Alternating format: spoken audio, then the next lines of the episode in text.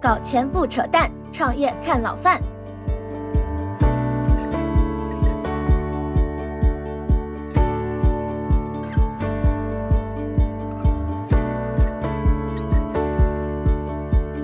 老范聊创业啊，今天再来聊一期地产。这一期呢，我们请到了非常非常有影响力的大 KOL 兔主席。兔主席呢，来给我们打个招呼呗。老范好，欢迎邀请我到你们的节目来。好的，兔主席的简介大家可以再详情去看一下啊。他是一个非常非常资深的，对很多重大问题很有影响力的这么一位大哥。咱们呢，这个直接切入正题啊，聊一聊关于地产行业和今天和未来的一些变化。这两年地产行业啊，暴露出很多很多的风险问题啊。兔主席，我想请教一下你的视角啊，就追根溯源，哪个群体、哪一个环节，谁应该对这种风险暴露这么多的问题承担更多的责任呢？你觉得？我觉得地产产这些年积累的问题，是过去十到二十年发展模式的一个自然导向的一个结果。嗯，很难说任何单一一个主体要承担所有责任，这是一个。集体合力的一个结果，里面有很多很多参与方，包括政府，政府里面也要再进一步分解。就聊到地产啊，有一个话题绕不过去，就是对楼市价格的问题、楼价的问题啊。你觉得啊，因为你研究也比较多，就对中国的不同地方啊，包括不同类型的地产啊，你觉得未来一个怎么样的一个走势的一个判断？未来几年？第一从。大的方面来看，从大的城市的分布来看，大型城市、高能级城市人口净流入城市，在中国可能不到十个城市，大城市的它的房价应该是比较坚挺的，因为这个不断的这个人流入，而且有年轻人流入，而且年轻人会带入年纪年长的人流入啊，所以这些城市的房价应该是比较坚挺的，并抱有持持续增长。但再往下看，下面的城市、非省会城市，再往下沉，三线城市，甚至四线城市、五线城市。那就价格就比较难保证了，因为有很多不利的因素也在发挥作用，人口流出、对老龄化跟少子化，这些城市没有一大堆买家在支撑它的资产价值。这个在所有发达市场应该是类似的。我们看美国跟日本，到下面是低层级的这个城城市。土主席啊，那就是说，在北京、上海、深圳这样的一线城市，你觉得今天的楼市价格还是能够稳住，甚至还有一定的空上涨空间的，是吗？根据“房住不炒”的政策的想法，不希望楼市增速过快。你可以这么理解为：理理想情景是增速不应当超过，不应当超过经济增速；第二，不应当超过通货膨胀的速度，甚至应该是更慢的一个速度，比较稳定的有序增长。但不是说不增长，因为毕竟有大通胀的环境在这儿。所以呢，是稳步增长，一点点每年有一定的增长率。如果有超量增长，你预期到楼市要大涨，你马上肯定会有冲动去入市投资，去去去炒楼市的。那现在政策的初衷和目的就是不希望有过快增长，但是同时有一定持续稳定的增长啊。所以这个是大的方向，所以你可以想象，可能是一个个位数或者是低个位数的一个增长。我说的是年增长，每年的增长率啊。好的，咱们聊到行业啊，地产行业啊，这也是。你最近出版的这一本书的重点的话题啊，那这本书呢还是很很有可读性的。您觉得啊，在未来的中国的房地产市场，哪一些的业态的增长空间比较大？然后哪一些业态的这个市场的规模会利或者利润啊会走向萎缩？哎，您能不能重点聊一聊这个话题？首先，所有可以被定位为传统发展模式的过去的简单单一业态的这些赛道，规模利润都会走向萎缩啊，这就是。住宅开发销售，所有开发商比较依赖的传统的这个赛道，就是买地、盖房子再销售啊。这块方方面面，一方面这个供应端有很大的变化，以后再出让土地，政府规划的新盘里面或者新的楼房里面，应该有相当于大部分是这个带有公共属性的住房，包括这个租赁住房、共有产权房、各种类型的公房、经济适用房、廉租房等等等安置房等等啊，这里面占了一大一大部分的这个工业。其他的剩下的那个市场化的那个比例也还有一定的比例，但是肯定会受到来自这些头部的剩余的这些大的这些开发商，包括里面有很多是国有背景的竞争，所以在这竞争之下呢，他们利润率肯定是难以维持的啊，肯定会向下压低。所以这个传统发展模式啊，或者住宅开发销售，你可以往前看三年、五年、十年，肯定是一点点萎缩变小的啊，这是一个基本的判断。其实这个判断很很早就有了，就很多开发商也是这么认为的。他们认为总有一天，嗯，房子会盖完了，下一步不可能再买地了。新的业态里面就得看，因为很多业态还在改造和重组，国家给的政策、支持政策也不一样。我说政策通常是在资本市场和金融端给的支持，那么有一些业态是明显是政府非常鼓励的，包括租赁住房、消费基础设施，就是购物中心、商场，还有一些政策上比较支持的一些跟新基建关联的一些行业，包括产业园、仓储物流、数据中心等等，这些业态呢是有增长空间的。每一个业态应该说也有一定的拥挤程度，也一定有一定的一些这个领先的一些开发商跟运营商在里面的。您能不能稍微展开讲一讲这些新业态你的一些看法？其实那个我们现在开始关注开发商这些年一直在在转型，尝试投入做的一个比较明显的是这个购物中心啊。购物中心是一般政府就是在土地规划时候，为了给这个小区提供配套，商业一般能带来很多的这个就业税收啊。对城市发展有提动，所以呢，很多开发商也在开发购有意识的去开发购物中心，建立这个赛道赛道的能力啊。然后这块这个板块，中央经济工作会议里面再次把消费提到比较高的地位。今年政府工作报告也把内循环消费、内需等等提到很高的地位啊。未来经济中国经济重新转型走向新发展模式里面，消费是非常重要的一环。那这个消费的话呢，需要消费场景，去哪消费呢？除了电商线上消费以外，很大一块就是线下。线下包括看电影啦，包括亲子啦、逛街啦、体验啦等等，你是需要一个实地的场景去的。购物中心越大，业态越多越丰富，你去逛的可能性越大，因为它有吸引力啊。而且你可能是全家的场景，周末带家人去吃个饭、看看电影啊，消费一下，所以它是一个很好的一个消费场景。那么伴随经济在重新在转型嘛，结构调调整，消费是里面非常重要的一个组成部分，而且。我们现在说，我们进入到后置业时代，很多家庭可能以后的支出里面不一定会有再这么多的这个房产或按揭贷款，你可能有更多的消费支出啊，也是国家希望调整的。比如说理想情景啊，你去租房，有一个非常长长期稳定的一个房产可以供租赁，然后呢，你也不用每月交这么多按揭，所以你释放出一部分消费能力，你可以你是可以去那个消费的。然后消费呢，现在。我们看到现在现在经济是有挑战的，对，有挑战的情况下呢，反而我们发现最近看那个电影行业很快就起来了嘛，感觉要创新高啊。对这个电影的需求其实跟经济周期没有没有关系，它是甚至是逆周期的。可能你的工作不太顺利，反而你可能想看看电影，也不影响你几十块钱的消费嘛。其他的像餐饮啊等等也一样啊。所以消费这一轮我们发现是起来是比较快的啊，已经一定程度上起到了一个，它虽然不能替代大型基建和房产开发。对经济带来的贡献，但长期来看是可期的啊，它是整个大服务业的一部分。然后呢，这个消费也在发生深刻的变化，大家选择的这个品牌、消费的习惯啊，包括很多的国产替代。我们现在看很多大的这个购物中心里面，其实很多品牌已经不是当年那些国际的这些重奢或轻奢，已经是国产替代。那你看商标，你可能看不出来，但其实已经是国产品牌了啊。他们在定位。研发新的这个产品的节奏跟速度啊都非常快，都有带有中国特色。快时尚，再包括餐饮以及各种各样的体验式业态里面，都在不断的迭代创新啊，很多都发生在购物中心这么一个场景里面啊啊，吸引年轻人去这个消费啊。最近我在北京一个新的厂子是这个叫 The Box，是跟上海淮海 TX 一个运营商做的，应该叫影展的那公司，吸引了大量年轻人。所以呢，像这些零售业态，我觉得是。大有发展可为的啊，因为它是购物中心，它只是一个盒子，它只是提供了零售的空间，所以呢，消费业态的变化、品牌的变化，对他来说是中性的，因为它可以根据最新的品牌变化来调整自己的租户的组组合，让自己始终受益于品牌变化的趋势。那么明显性的是，国家政策导向已经开始支持，像今年也要推出这个消费基础设施的 REIT 啊，我我估计后面很多大型金融机构。也会非常关注这个赛道的投资机会。未来这个居民理财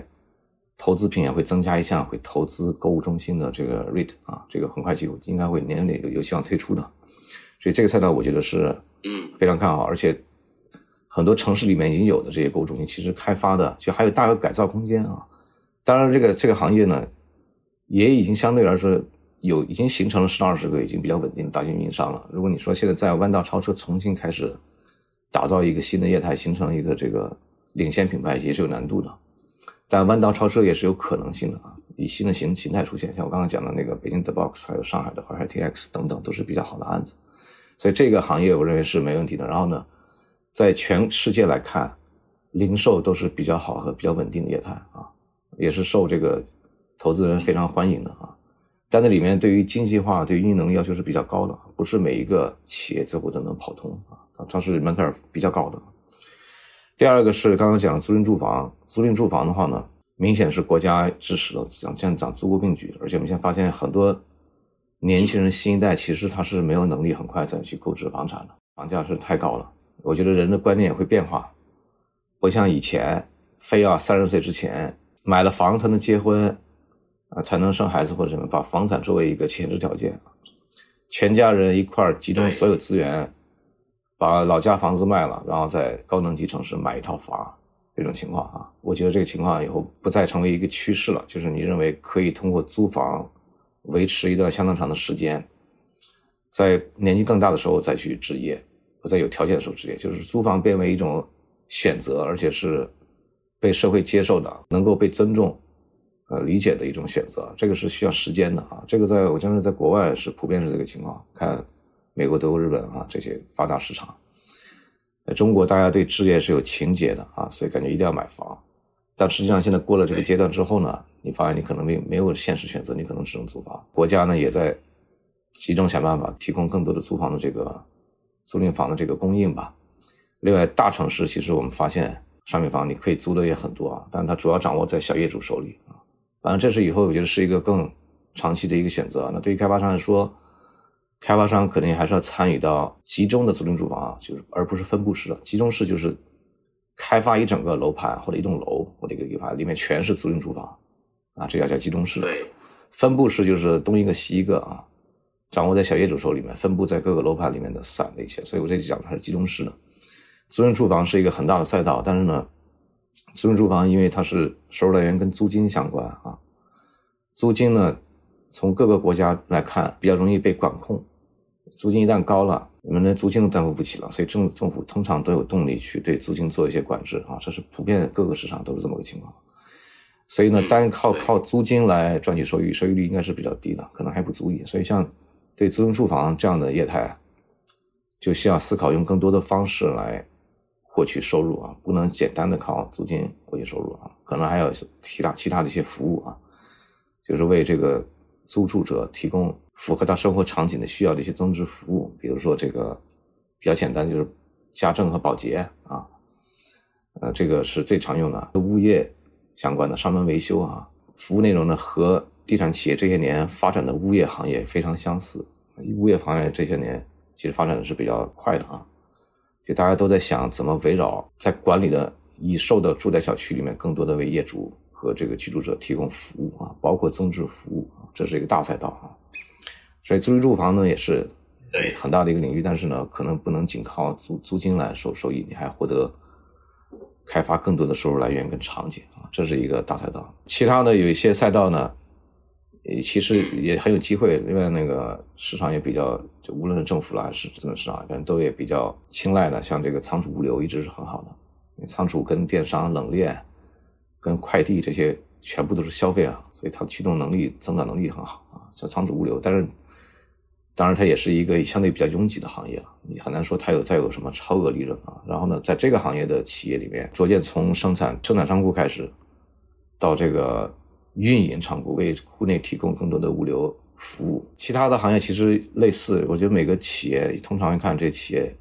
手里都有一些资产和空间啊，他们都都各自因为在各自发展历程里面，你都会在营造空间里面都会有一些，就可能这家企业有手里有些写字楼，那家可能有二十个商场，还有一些企业呢开始切入到租赁住房的赛道了，嗯，还有一些地方企业可能在地方上干产业园，那么还有一些呢手里掌握着大量的住宅物业小区，所以你就根据自己的资源禀赋啊，你可能要开发相对比较优势的这个业态领域去发展。但是没有一个领域应该说是很容易的，都是不容易的。中国从大规模的空间营造，就是盖房子啊，空间营造啊，到这个为空间提供运营啊，到最后就是说现在在在下一个阶阶段迭代以后呢，但凡是你所管理的，你的这个空间啊，这空间就是说不动产啊，就是讲。你想想，任何的这个都是属于这样的空空间、公共空间，都可以为其提供服务。在里面有很多人在生活、工作、居住，是吧？包括写字楼里面的人群啊，购物中心里面的人群，作为一个空间运营者，你都可以为他提供服务啊。其实没有任什么边界啊，不断拓展自己的服务的这个半径和范围和内容，在从中试图来获取收益啊。这个时候，开发商就转型成。运营商和服务商了，那对于这个地产企业来说，挑战是比较大的。这个行业还是一个资源整合型的行业啊，不是说天生就是精细化管理型的，所以它跟制造业企业啊、科技企业不太一样。所以在这个转型过程中，通常也是会比较痛苦、比较难啊，不是说每个企业都最后是能成功的。要参考业态经验，其实大家可以回头看，酒店行业是比较成熟的一个。通过简单的提供房费啊，转向提供更丰富的服务，包括餐饮啦、酒吧啦，各种各样的服务，会展、会议等等。然后再通过这个会员体系，把酒店跟酒店之间联盟连在一起啊，通过这个方式打破对于单一资产的依赖啊，把运营作为最主要的价值。所以你看，酒店其实酒店业主今天来看是不太能赚钱的，钱往往被这个品牌运营商给赚走了。因为运营商有非常非常强的能力，他能在一个资产里面创造出无数的这个不同的这个收入啊，把这个房费只占成一个非常少的一个部分，可能就一半可能甚至都不到一半所以他已经成功迭代转型啊。然后这些当年的酒店酒店的业主，像万豪这些都是典型，他们都是当年是盖酒店起家的，他们都已经转型轻资产化，变成了一个运营平台。然后呢，这一个赛道呢其实可以应用于其他的。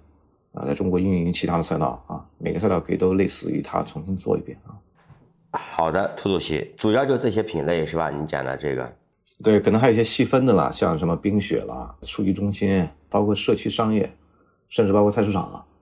还有各种批发市场、零售，比如说家家居市场啊，这这些都是细分类别。你到街上一逛，所有你目所能及看到的这些空间盖成的房子里面，都可能是某种业态啊，包括写字楼和大在在里面都可以。大有可为，可以去去做一些改造的啊。那么咱们接着往下聊哈，就是在中国香港、美国、日本的房地产历史上面，是不是也经历过类似的这种，类似我们这两年这种震荡出清转型的这个周期啊？这里我插一句啊，有的听众还不知道，我们节目是有听友群的，因为我们的定位呢是做老钱和新人的链接者，上市公司和创业者的链接者。群里面呢，除了访谈嘉宾、创业公司的创始人、媒体、网红、KOL，还有很多投资人，还有啊上市公司的很多高管，还有一些富豪或者说富豪家族的二代等等等等啊。大家平时老说我是叫超级链接者嘛，啊，因为人生的大部分的机遇啊，其实是来自于链接的。加入方式可以看一下节目详情页面，或者呢。微信搜索“老范聊创业小助手”的这一串字的首字母小写，小助手会拉你进群，在群里面呢可以比较自由的交流。希望呢你在群里面能够碰到一些有意思的人，或者发现一些有价值的事儿。我觉得他应该说，因为地产是跟金融密切相连的，有的时候是地产出发的，有时候是地产是被卷入。地产不一定是因，但往往也是果，因为地产跟金融是往往密切相连的。这些地方，香港呢、美国、日本都有地产都出现过大的，像日本有这个资产泡沫破灭的情况，美国有这个当时次贷危机啊，香港经历过金融风暴，每次金融风暴一般对楼市都有很大的影响。那九七年包括零八年，应该说他们都经历过大型的周期，对于这个行业的这个模式、业态啊，包括企业，也有个大筛选的过程，可以说是个大筛子。每次之后，无论是监管、市场。投资人、企业、居民都比原来更加成熟了，但是他们，呃，每个市场的情况也都不太一样啊，所以不能简单的去类比。包括金融危机，零零八年美国次贷金融危机，那是金融过度发展，向没有支付能力的人发放这个按揭贷款，然后再把它做成衍生产品，金融化，然后导导致的。日本的这个呢，当时跟广场协议之后，日元大幅升值，它的央行在降息。很多企业包括国际资金流入啊，当然还有伴有伴有日本的这个金融管制放松啊，而且往往很多时候是商业地产资产啊，不是我们今天理解的这些住宅或者盖住宅，它是收存量资产，把价值推到非常高的的这个水平。其实每每一个都不一样，不能那个简单比较。但中国，我个个人认为有一个比较明显的特征是，中国的这个出清是某种特定类型的模式的问题，就是这个大规模住宅开发，而且是集成式的、集中式的规模开发，由大型开发商，而且是上市的开发商主导的大规模的住宅开发建设。它其实到了时代的相对尾声，没有结束啊，但是肯定到了下半场里面的下半场，不再能维系以前的高干高负债不能再维系情况下出现的问题啊。然后像中国内地的这种大型集中式的开发商，在全球来看不是一个普遍现象。那在美国看肯定不是普遍现象，没有这么大的开发商了，而且是一条链从端到端啊，全部都自己做啊，从设计规划甚至连建筑，通常大部分都是上市公司啊，在上市公司实质的资本市场里面占有重要角色。这个在国外是应该是没有的，是中国经济的一个现象啊。所以前些年五百强企业里面出现很多是房地产企业，这个也是一个特点吧啊，但肯定是一个阶段性的，肯定不是长期长期的，因为房子总有一天会盖完的，这个是很清楚的。出现中国大规模的开发商、大规模的高速的这种集中的这种城市建设和发展，也是中国过去二十年的经济客观的一个产物吧？啊，就当时就需要以这样的速度来开发啊，所以呢，问题也出在他们身上。中国这个市场的一个风险和出清的转型也具有中国特色。那这个日本和美国为例啊，他们在这这样的类似规模的一轮大的出清之后啊，你比如说在复苏过程中，或者是在后面的新的周期中。哪些的业态或者公司，它的价值成长会比较快呀？其实看美国，美国是那个市场有深度啊。日本那个市场毕竟没有那么大，而且咱们一般现在不太会愿意跟日本要对比。而且你会发现，不同的这个地方，这个行业的这个形态是完全不同的，因为跟不同地方的人的文化也有相关，所以它这玩意儿是有社会性在里面的。其实你包括到日本去旅行，你会发现，它都是分散性住宅为主的，一栋楼是公寓的，但你会发现比较少有围墙式的大型小区。不是他们的这个主要的业态形式啊，这是中国的形式。这个形式为什么会有这个形式呢？肯定是跟这个当年土地出让征地的方式有有关啊，所以导致了大规模集成开发、高速开发。所以我们有了大规模的小区，这个小区就孕育了一种形态，就是所以说物业就大有可为，因为物业等于要为小区里面的人提供生活服务嘛。你看这个业态在国外不太容易出现，像在美国比较好的地方地段，它就楼下有一个看门的，叫 janitor。它不太会出现规模的大型物业，像我们这样有提供家政，有提供上门服务。中国人往往是这个三代居住是比较普遍的情况。这三代居住不不一定是居住在同一个房子里面，你可能是第一，你可能是就近居住；第二，你可能阶段性会把老人要接过来住，所以你的老人是你的生活，是你的家庭的一部分，你不是分离的。这个跟中国的文化形态也有相关啊。老人可能觉得把老人送养老人院是是不孝敬的。老人对家庭也有帮助，老人可以帮你接送孩子，承担一些这个带小孩的这些一些职能。国外很多很多，他的这个房地产，美国、德国、日本是分，它有形成很大一块是跟养老相关的啊，或者机构养老，或者是社区养老。老人会跟子女分离，中国不太不太会出现，还是大型小区啊，在里面在一块这个生活居住是比较普遍的。第三个是对置业的要求啊，中国人从古到今讲安家立业、安居乐业都要讲有置业。中国人到了全世界，只要有中国人的地方，通常都会有置业冲动，会去买房的。所以从香港到新加坡，到加拿大、北美各个地方有华人地方，华人一般都会把购置房产作为一个安身立命的根本啊。这我觉得这里面有一定的文化因素。我原来写过这个中国家和家不分的，就叫 family 跟 home，那是一个词儿。当你回家的时候，你回到的是你的这个居所嘛？对，但你说你是回家了，对吧？所以中国人对这个房地产是有天然情结的，我觉得这是个文化问题。其他的因素包括还有是那个房产通常跟教育资源绑定，因为大家都希望自己孩子上好学，嗯，那他怎么分配公立资源呢？往往最终你得选一个标准，有房产的人优先，毕竟他知道这儿的住，他跟这个地方联系最紧密，他肯定是排在前的，之后才去才是租房的人或其他人。他的教育资源一定是这么分配的，优先房产，所以房产又跟教育又绑在一起。就说什么学区房什么，我认为没有什么天然的不合理，因为学校少，他一定要有一个方式来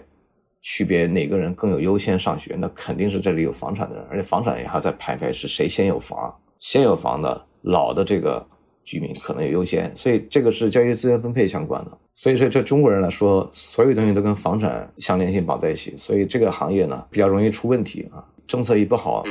或者是比如它跟金融和资本市场联合太太紧密太联系了，它很容易就变成一个主导性的行业，会挤出影响其他行业的发展，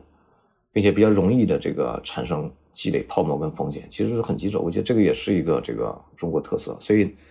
可能呢不能简单的去跟其他国家比，因为文化不同啊，说中国有中国的特色，其他国家当然了，反过来讲啊，我还一讲就刚刚讲那个有什么借鉴的啊，像美国、日本等等，特别是美国吧，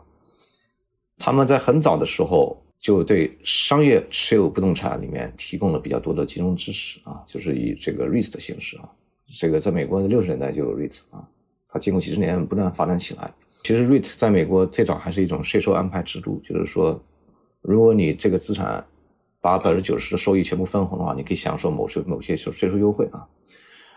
呃，那这个时候呢，嗯，很多人就把 REIT 上市了，公开上市，向投资人发售，形成一种上市的一种载体。那个这是很好的一个事儿，为什么呢？因为你投资持有性物业的话，你可以发现通过这个方式，可以把这个物业退出，阶段性赚取回报啊。然后你退出以后的钱，你可以用来投资投资于新的这个物业，你就实现了资本循环。作为一个普通人，一个居民财财富人，想想投点什么金融产品啊？你发现可以买点 REIT 啊？你觉得旁边家里旁边一个购物中心挺不错的，你拿不出十个亿投资它，但你能拿出十万块钱投资它。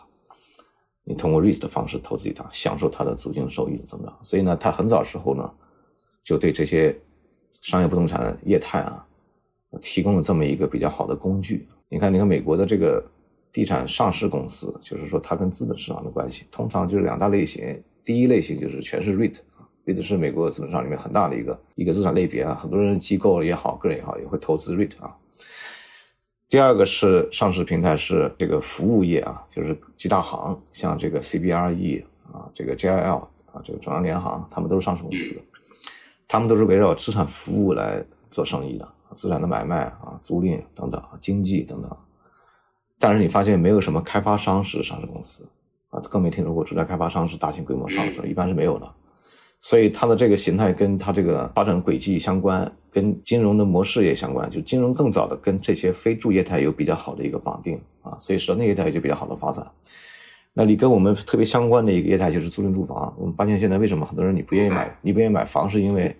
你很难买到一套房。你可以稳定的、没有压力的，把它像家一样租十年、十五年，非常稳定，不会有人把你给换走。你发现很难租到这样的房子，因为在大城市里面租房通常都是小业主，是一个 C to C 的一个生意，对吧？没有那么多的机构的租赁住房可供租住，所以你是带有不安全性、不确定性的。你租一个一年的合同。你在里面不能做任何改造装修，因为是别人的房子，永远不是你自己的家。所以呢，就是我们存量这个房产里面很多都是散售的，啊，没有大规模的这种出租房，所以就使得租房不被认为是一个长期可持续、稳定、受尊重的一种生活方式。你真还觉得要买房啊？但在刚刚讲的市场就不太一样了，它早就有 REITs，所以很多这个租赁住房是集中式提供的，就一整一整栋楼。啊，它就是你在里面可以租，它的业主是一个金融机构、保险公司或者是一个地方银行等等啊，甚至是一个这个 PE 投资机构，比如黑石的。你在里面是 C to B 呃 B to C 的，你跟一个机构租房，他不会把你换走的，只要同等条件下你可以住二十年，所以你可以比较稳定，把它作为买房的一个更好的替代。那为什么机构可以去持有？这样的租房子，因为具有有 REIT 啊，它可以通过 REIT 退出。他们很早就形成，从一开始已经有这个安排了。我们是等于是现在这两年吧，才还在大规模在开发公募 REIT 啊，现在还没有成规模，还离成规模还有很远很远的距离。没有为这个开发商持有租赁住房提供退出通道，导致开发商认为能赚收益的，一般都是卖房散售，甚至他们不仅把住房销售掉，而且他们把很多这个写字楼也散售掉啊，一层一层都给卖掉。把社区商业也一个一个的卖掉，就形成了咱们这么一个这个非常不整合、非常零散的这么一个业态啊。这个跟早年跟金融市场结合有关。复盘看也没有什么问题，是因为一切发生的太快，都是在十多二年里面发生的啊，就不可能在当时就有一个蓝图，把一切东西全给准备好啊。有一些规划，当年规划是有问题的。那么现在只能是说说在增量里面再做一些改善啊，再看看存量能不能再去改造，再去整合啊。好的，涂主席啊，那么你比如说刚刚讲到持有型物业啊，但持有型物业呢，它的投资回报率是不是那么高的？那开发商转向这个模式的动力足嘛？你怎么样去引导他们走向这个道路呢？像这一类业态，而且它成长性怎么样呢？回报率很低的话呢，首先第一回报率低的话是正常的，因为现在进入高质量发展时期，就是现在路是更难的了。进入咱打游戏通关打到更难的、更高阶段的，没有那么简单的。一个行业非常容易获得高回报率，这是不正常的，一定是不可持续的。这样的行业在其他发达市场城市里面有吗？我看可能恐怕是没有的。所以投资率、回报率下降，跟其他行业趋同，我认为是一个正常的。此外还有收租啊，为这个收收取租金收入。此外再能为这个空间里面的其不同的机构人群提供更多的增值服务，它收益率是可以想办法提升，但这是不容易的，这不是一个买地。制造然后赚差价简单的生意，这是一个更难的生意。那么开发商转向这个模式动力足不足？我觉得首先第一，传统模式不能让你生存的话，那你只能转型。你没有动力你也得转型，这个没有办法的啊。有像咱比如举个例子，咱们说 地方现在想大家说很依赖土地财政啊，以后没有土地财政了，你转型动力强不强？这个问题可能不是一个动不动力的问题，是没有办法，必须转型。这是一个生存和发展的问题，那必须转型。那咱国家也一样，不能再依赖传统模式去发展，你必须走向高质量发展。这没有动力也得有动力啊！所以呢，这这些年呢，地产行业传统行业出清，某种意义上来看，你要看讲辩证法，事情向反的方向转转化，它可能是个好事儿，加速转型了。中国是没有经历过大的这种行业周期的，这可能是第一次有大的行业周期出现。能生存下来的企业，往往就是最后是经过大筛子，能可持续发、长期发展的好的企业啊。比如说当时风险判断比较审慎，没有疯狂加杠杆。新的模式下，假设很多开发商转向持有型物业，但今天我们看到央国企很多头部的房企啊，依然还是在做重资产开发的。那他们以后怎么转呢？我觉得首先第一，他们还有。首先，中国现在以后每年可能至少还有十万亿到十四万亿的这个销售额还在那儿呢，也是有利润的。很多业态，刚刚讲持有性物业业态里面，往往也是跟这个开发住宅开发是绑在一起的，它是一个综合的项目的。你就是开发综合体嘛，你要获得一个中一个购物中心项目，你可能也要开发很多住宅，啊，住宅给你贡献短期利润，但长期来看，你获得了购物中心或者写字楼啊、酒店等等的长期运营，它还目前还是绑在一起，是没有完全分割的。所以这个还会长期持续，但是呢，刚刚讲了很多央企啊，其实也很多企业已经有了很好的这个运营能力。就我举个例子，比如说比较公认中国做购物中心最好的企业，行业里面赛道排第一的，就大家来看啊，内地应该一般通常还是认为是华润啊。然后它有分高品类、各种品类，像万象城的万象会有不同的这个业态啊。然后呢，它有一些很多的这个创新型的这个。像像那个深圳那个什么万象前海那个，北京更像更新厂，他们对这个业态租户组合迭代，反正是也是走的非常前沿的。所以咱们刚刚那个判断说国央企多次做开发不做持有是不对的，有很多最好的运营商，你像写字楼赛道最大的这个业主应该是中海啊，这些企业都在布局持有型物业，而且他们其实是有资源优势和能力的啊。呃，你看这个深圳还有像招商招商蛇口啊，啊，这他们都在布局在在开发啊。呃，地方国企也有很多优势，在地方上的这些资源上面，他们在产业园，包括以后的自住住房等等啊，他们的也都有优势，也已经很多已经做得不错了啊。同时也有意识的去在这转型啊。但是呢，这个事情呢，毕竟还需要有人来做空间营造，毕竟呢，这些呢是跟金融资源整合绑定相关的，国有企业确实有一定优势，所以他们还在这个赛道里面在做。好的，还有几个跟地产行业相关的问题啊，我我再请教一下啊。碎片化一点的问题，一个呢就是代建这个模式，你觉得能不能解决之前地产行业的一些弊病？有没有可能会成为越来越主流？现在这个行业经过这一轮出清以后，应该会有一个比较大的这个重构啊。传统房地产开发的里面，这个市场玩家和主体里面可能会发生一些变化。居住市场更多的向公共职能转型，其实呢，公有制企业会扮有扮演更重要的角色。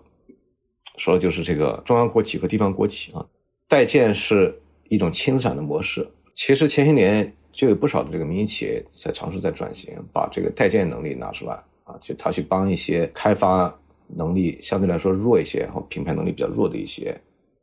包括地方国企啊也好，或者是地方那些甚至是非地产类的一些企业去做一些开发。这是一个其实就挺好的一个这个方式，因为它是轻资产的嘛，不依赖。对金融资源资源的这个整合能力啊，他更多看重人能力，甚至一个团队几十人就可以干，做的挺好。所以，所以这是一个转型方向。我到现在也这么认为，就大家各自公有制和非公有制，中央和地方都要找到自己的相对的比较优势，就是你看你更适合做哪一个赛道，一定跟你资源禀赋、跟你的这个能力、跟你基因相关。那么显然，民营民营企业的它的一些国营企业不能替代优势，往往跟创新啊、灵活度、激励机制啊啊这些方面啊，对市场的这个感知，包括人才吸引等等有相相关的。所以代建应该是它的一个赛道啊。然后我们刚刚讲了很多运营服务相关的，其实也是民营企业这些年一直在探索的，对他们有天然的有一些优势啊，但不是说央国企做不好，央国企也能做啊。当然就是说民企要找自己的比较优势的话，你的优势一定不是在金融跟资本，你肯定是在服务上面了，这是自我的一个定位啊。效仿酒店模式，发展出品牌运营管理能力，为第三方业主管理酒店这个资产啊，其实你是轻资产化的。那么住宅开发。传统开发也可以轻资产化啊，就是我不再去直接持有这个资产，我是为别人提供代建的服务的啊，我跟资产没有一个股权的关系，我只是别人提供，这也是一个发展方向，是轻资产赛道、轻资产模式在这个传统开发赛道里面的应用啊，我觉得这个是一个挺好的模式啊。我个人认为以后城投类的企业在这个各地的地产开发里面会扮演更重要的角色，包括这个二级开发里面就城投。里面会是比较重要的一个参与者，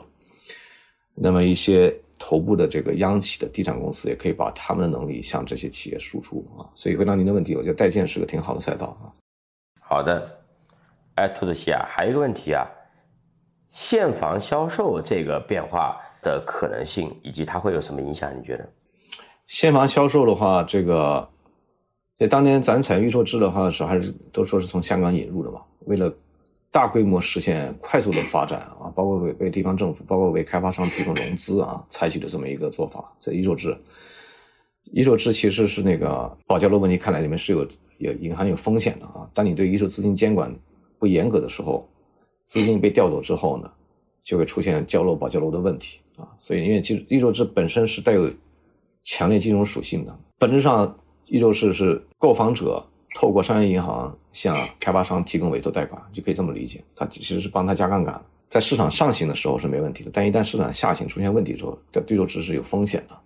这轮出清完了之后，从长远来看，应当还是要去把它改革，也还是要增加现房的比例，但是不能一蹴而就，要要逐渐的发生。最近一段时间出了不少政策，但是呢，您看对于这个新房销售的影响，我个人认为分化应该是比较大的，因为。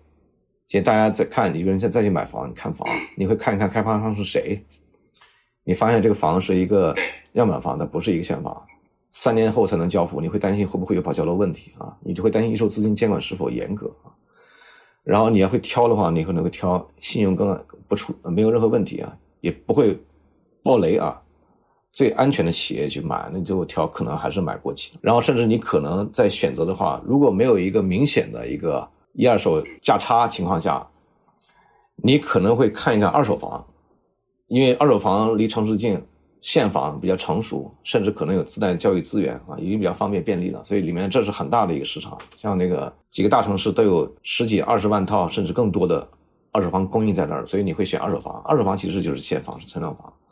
所以这个一售制有很多问题是，大其实它就是。一售制带有金融属性，行业出问题的时候呢，就其实是一种信用坍塌。当信用市场坍塌的时候呢，或者就是说信用紧缩的时候，大家不再愿意愿意加杠杆，你可能也不愿意买一手一手，所以它会放大现有的问题。所以我觉得改变是应该是长期看应该是发生的，但是呢，一定还是等到这一轮整体出境全部安置完之后，再有节奏慢慢的去调整，而以不断增加比例的这个形式来来去调整啊。好的。还有一个热门话题啊，就是地产税。你觉得地产税或者叫房产税啊，大概什么时候会推呢？如果推了，会有什么影响？这些长期来看，肯定还是得推出了，但是它是时间节奏的问题。土地财政非常依赖卖地，对吧？百分之四十五十，然后有的城市非常依赖。地方政府也面临一个预算收入的一个转型问题。其实咱咱们刚刚讨聊了好几个问题了，一个是地产企业的收入来源怎么转型的问题。要从这个开发变成持有存量是吧？那地方政府也存在一个转型问题，就把地卖完了之后，没有住宅开发之后，规模城市建设以后，你再靠什么来去获取收入？那么中国经济也一样，如果每年百分之二十 GDP 是靠不断的是大规模的盖房子实现，那一定总有一天是不可持续的。所以要讲迈迈入了新发展模式嘛。所以这其实本质是一个同样一个问题，都是一个经济转型、发展迭代的问题。那么咱就看发达市场，比如说美国，它地方财政来源最主要的一块就是物业税，就是对所有存量资产收取按评估值来收取费用啊。它它没有在靠卖地来获取收入的，一定是靠物业税，就是存量资产的问题。所以咱们看理想情境，在将来政府来源里面很大一部分，我说地方政府啊，应该是来源于存量资产里面的收收取的这个税收。当然，有些人可能问，那收物业税能替代土地财政吗？那答案显然是短期内是不太可能的呀。但是从长期来看，咱看十年、十五年，可能是可以实现的，这是一个更长、很漫长的一个逐渐替代的过程。但长期来看，这个推出势在必行。那短期来来看呢，要考虑到推出的的影响，因为一般人很难马上理解这个税种，所以现在还要存在一个维持市场健康平稳、过度发展啊，要维持资产价值的稳定啊。咱们目前处在一个风险初期的这么一个过渡期，像现在肯定不是一个特别好的时机。按按长长期来看，它它推出是势在必行的。呃，最后一个问题啊，兔主席啊，就请教一下你对。大国大城模式的这个看法，因为这个长期以来大国大城模式的还是有一些的这个争议啊。那么在经过这一轮的变化之后，特别是二线以下城市的这种暴露出来一些财政啊，包括这个政府资源的投入产出比低啊这些问题之后，是不是大国大城模式这个越来越会成为我们采用的一个主导型的一个未来模式呢？我不知道大城大大国大城最后是怎么。具体怎么定义的啊？但是中国应当会出现规模城市集群，然后呢，中国十四亿人口嘛，足够支撑这个欧洲国家一般人口不多，英国就几假设以千万人计，五千到七千万人之间的城市，它就基本上一个大一个大中心，就是伦敦。就法国基本上一个巴黎，德国八千万人口左右，它可能有超过一个中心吧，柏林、法兰克福也可能有几个，可能一般也就两到三个这样子啊。它的工业基地一般离它大城市一般也不会太远，如果你按驾车车程而言，日本基本上就是东京。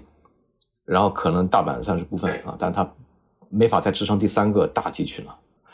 美国是三亿人口，是比较大的高高发达国家啊，就是东部就是基本上就是纽约，再加西部就是大湾区，各地都会有一些这个，就我们理解就算算是那个，他说叫 gateway city，我们叫一般叫二线城市，东面波士顿啊、费城啊，包括像西雅图、亚特兰大，呃，这个休斯顿、达拉斯，你看它有一些这么一些城市，但总体而言个数不会特别特别多啊。就支撑它整个经济，大概就这些城市基本上就可以满足了。中国应该也是一样，类似的发展出这么多大的城市集群，因为咱有十四亿人嘛。那你想想一个，你按一亿个人一个城市，那可能有十四个城市啊，一定是大城市集群。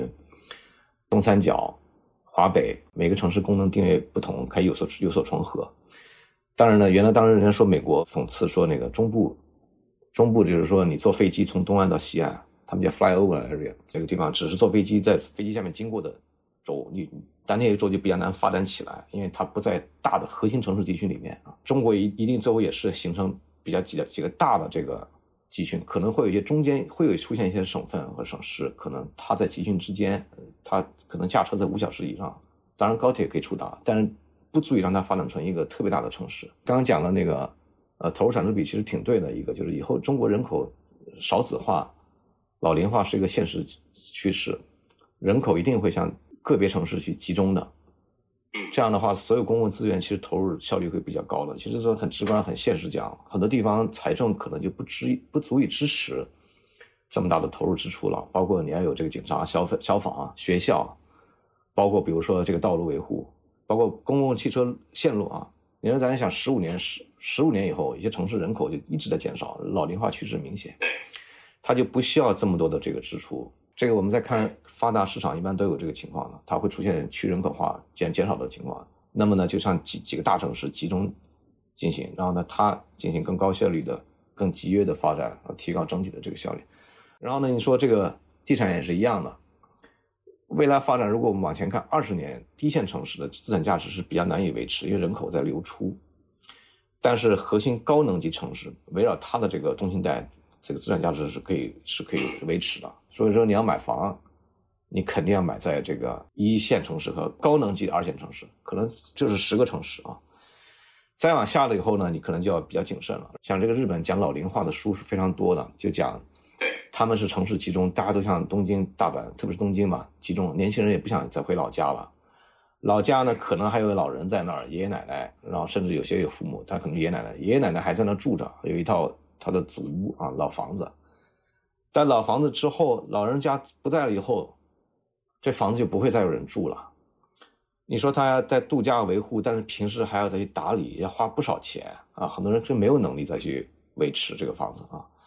那租可能也租不出去，你变成一个财务负担，那最后可能要把它拆掉。那这些房产也没有什么价值可言，它是没有资产价值的啊，它反而成为后后代的负担啊。这些情况在日本还有，其实在美国也一定都出现了，在中国可能也会出现。所以，咱要用长期视角来考虑城市分布、资产价值分布。我们比如在维持地产行业，每年再造百分之二十 GDP 来自于房地产，然后再鼓励所有人下乡买房，买在所有的这个我各种城市里面再去购购置置业，这个到底是不是对国家、对地方以及对个人投资一个长远来看是一个可持续的一个解决方案和一个出路？可能不是的，所以还是要集中化、集约化啊！啊，这个是我的个人的看法。好的，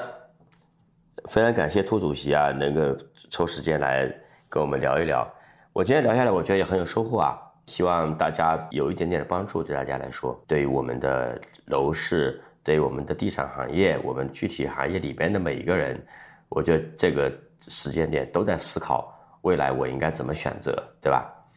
好的，涂主席跟大家打个招呼，拜拜吧。啊，感谢感谢老范，也希望那个大家能关注那个新出版的书《房地产行业转型啊去重塑》这本书，希望大家关注，谢谢。好的，今天的节目就到这里，感谢大家的收听。同时，我们也特意为喜爱老范聊创业的听众朋友们开启了听友群计划，欢迎对创业感兴趣、想认识更多创业者的听众朋友们加入。具体加入方式可点击单集节目介绍查看。我们下期再见。